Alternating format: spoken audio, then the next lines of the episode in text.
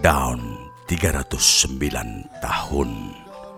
MH Ainun Najib 18 Maret 2020 Sebuah kapsul raksasa melintasi langit. Turun dari angkasa ke bumi beberapa meter di dekat tempatku berdiri. Karena tidak ada border imigrasi di angkasa Dan keberadaannya tidak terdeteksi oleh menara bandara La tudrikuhul absar maka kapsul dari langit ini bisa langsung mendarat. Saya ketakutan dan spontan akan melarikan diri, tetapi kaki saya tak bisa diangkat.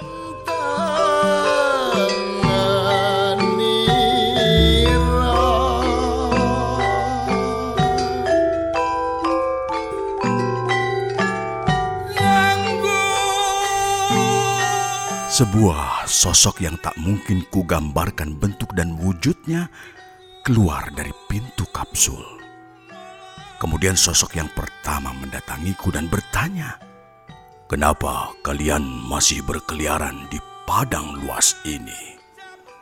Kenapa tidak kalian tutup pintu-pintu rumah dan negara kalian?" Sedangkan Ashabul Kahfi yang hanya beberapa orang di lockdown oleh Allah 309 tahun di dalam gua tertutup rapat. Hanya ada satu lubang kecil untuk masuknya sinar matahari. Penduduk negeri kalian 250 juta tanpa pemerintah kalian melindunginya. Pintu di sekeliling pagar negerimu terbuka lebar. Rupanya pucuk pimpinan kalian merasa sayang untuk melewatkan pemasukan dari turis-turis dan tidak eman kepada nyawa rakyatnya sendiri.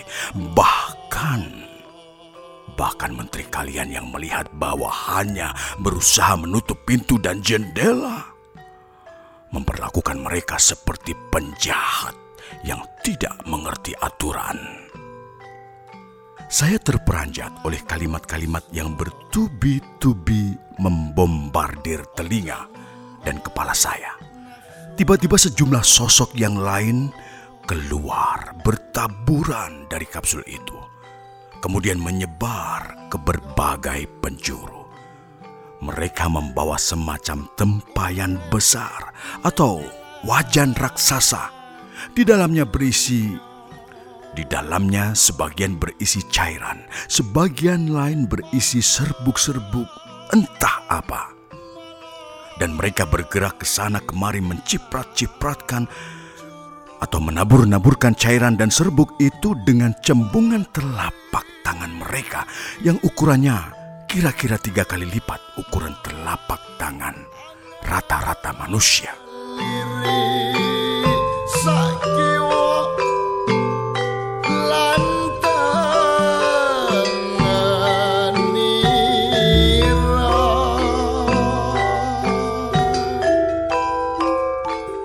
Cairan dan serbuk untuk apa yang ditabur-taburkan itu Baginda? Saya menggunakan kata Baginda karena tidak mungkin pakai Pak, Om, atau Mister. Beliau yang saya tidak tahu siapa menjawab. Fungsinya berjodoh dengan isi hati dan muatan pikiran kalian masing-masing. Cairan dan serbuk itu bisa menjadi racun atau bisa juga menjadi penawar racun. Uh, berkenankah panjenengan memperpanjang kata untuk uh, menjelaskan hal yang belum benar-benar saya pahami? Beliau sabar menjawab. Allah menyatakan, Ana inda dhonni abdi bi. Aku bersemayam di dalam prasangka hambaku atasku. Kalau engkau pergi ke keramaian manusia memakai masker karena berprasangka akan bertemu dengan orang yang engkau takut ditulari penyakit olehnya, maka Allah membuka kemungkinan bahwa terdapat orang dari kerumunan itu yang berpenyakit. Tapi kalau engkau memakai masker dengan kerendahan hati dan takut orang lain yang berkerumun tertulari penyakit yang kau bawa. Maka Allah menghormati tawadumu dan sikap bisoru mangsamu dengan membebaskan kalian semua dari penyakit yang kalian takutkan. Singkat kata, segala yang akan menimpa kalian pada hakikatnya berasal dari diri kalian sendiri. Sekarang tinggal kalian pilih tawadu atau takabur.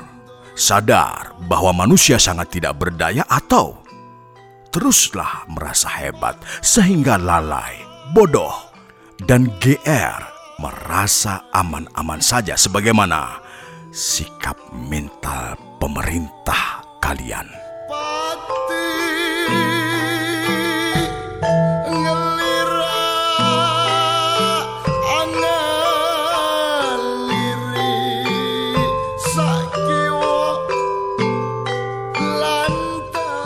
Rupanya beliau bisa mendengar suara hati saya yang bereaksi terhadap kalimat-kalimat beliau. Beberapa pemuda yang bersembunyi di gua kahfi itu pendekar semua.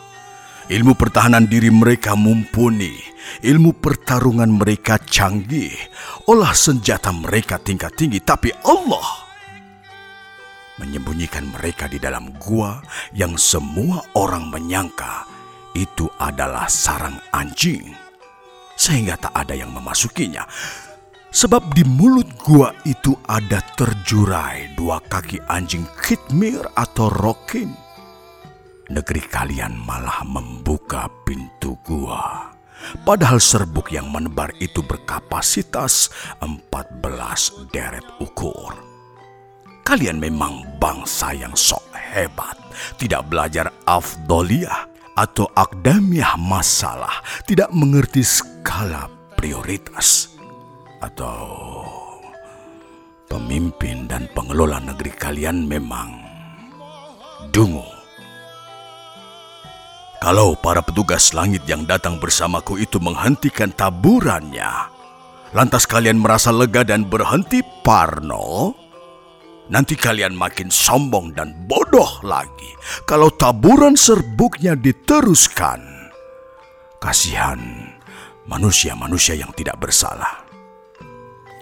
Jadi, akan diteruskan atau dihentikan Baginda? Bertanyalah kepada Tuhan langsung. Tugas saya dan rombongan saya hanya ya'malu ma yu'marun. Menjalankan yang diperintahkan. Kenapa?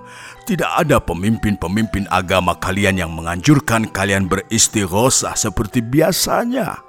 Mengijazahkan wirid-wirid untuk dizikirkan oleh umatnya. Kalian, kalian tidak punya pertahanan badan, tidak punya vaksin jasad, tetapi tidak pula berikhtiar untuk membangun pertahanan kudroh, pertahanan rohaniah, memohon kasih sayang Allah Apakah kalian memang diam-diam punya mindset bahwa Allah itu tidak berkuasa? Sehingga dalam keadaan darurat pun tidak ada upaya vertikal untuk memohon perlindungan Tuhan.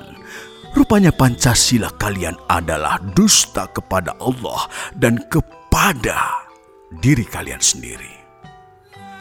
Allah mengerti persis segala sesuatu yang sedang, sudah, dan yang belum. Tetapi Allah tetap bersikap seakan-akan ada yang tidak ia ketahui. Allah merajuk, Allah merajuk.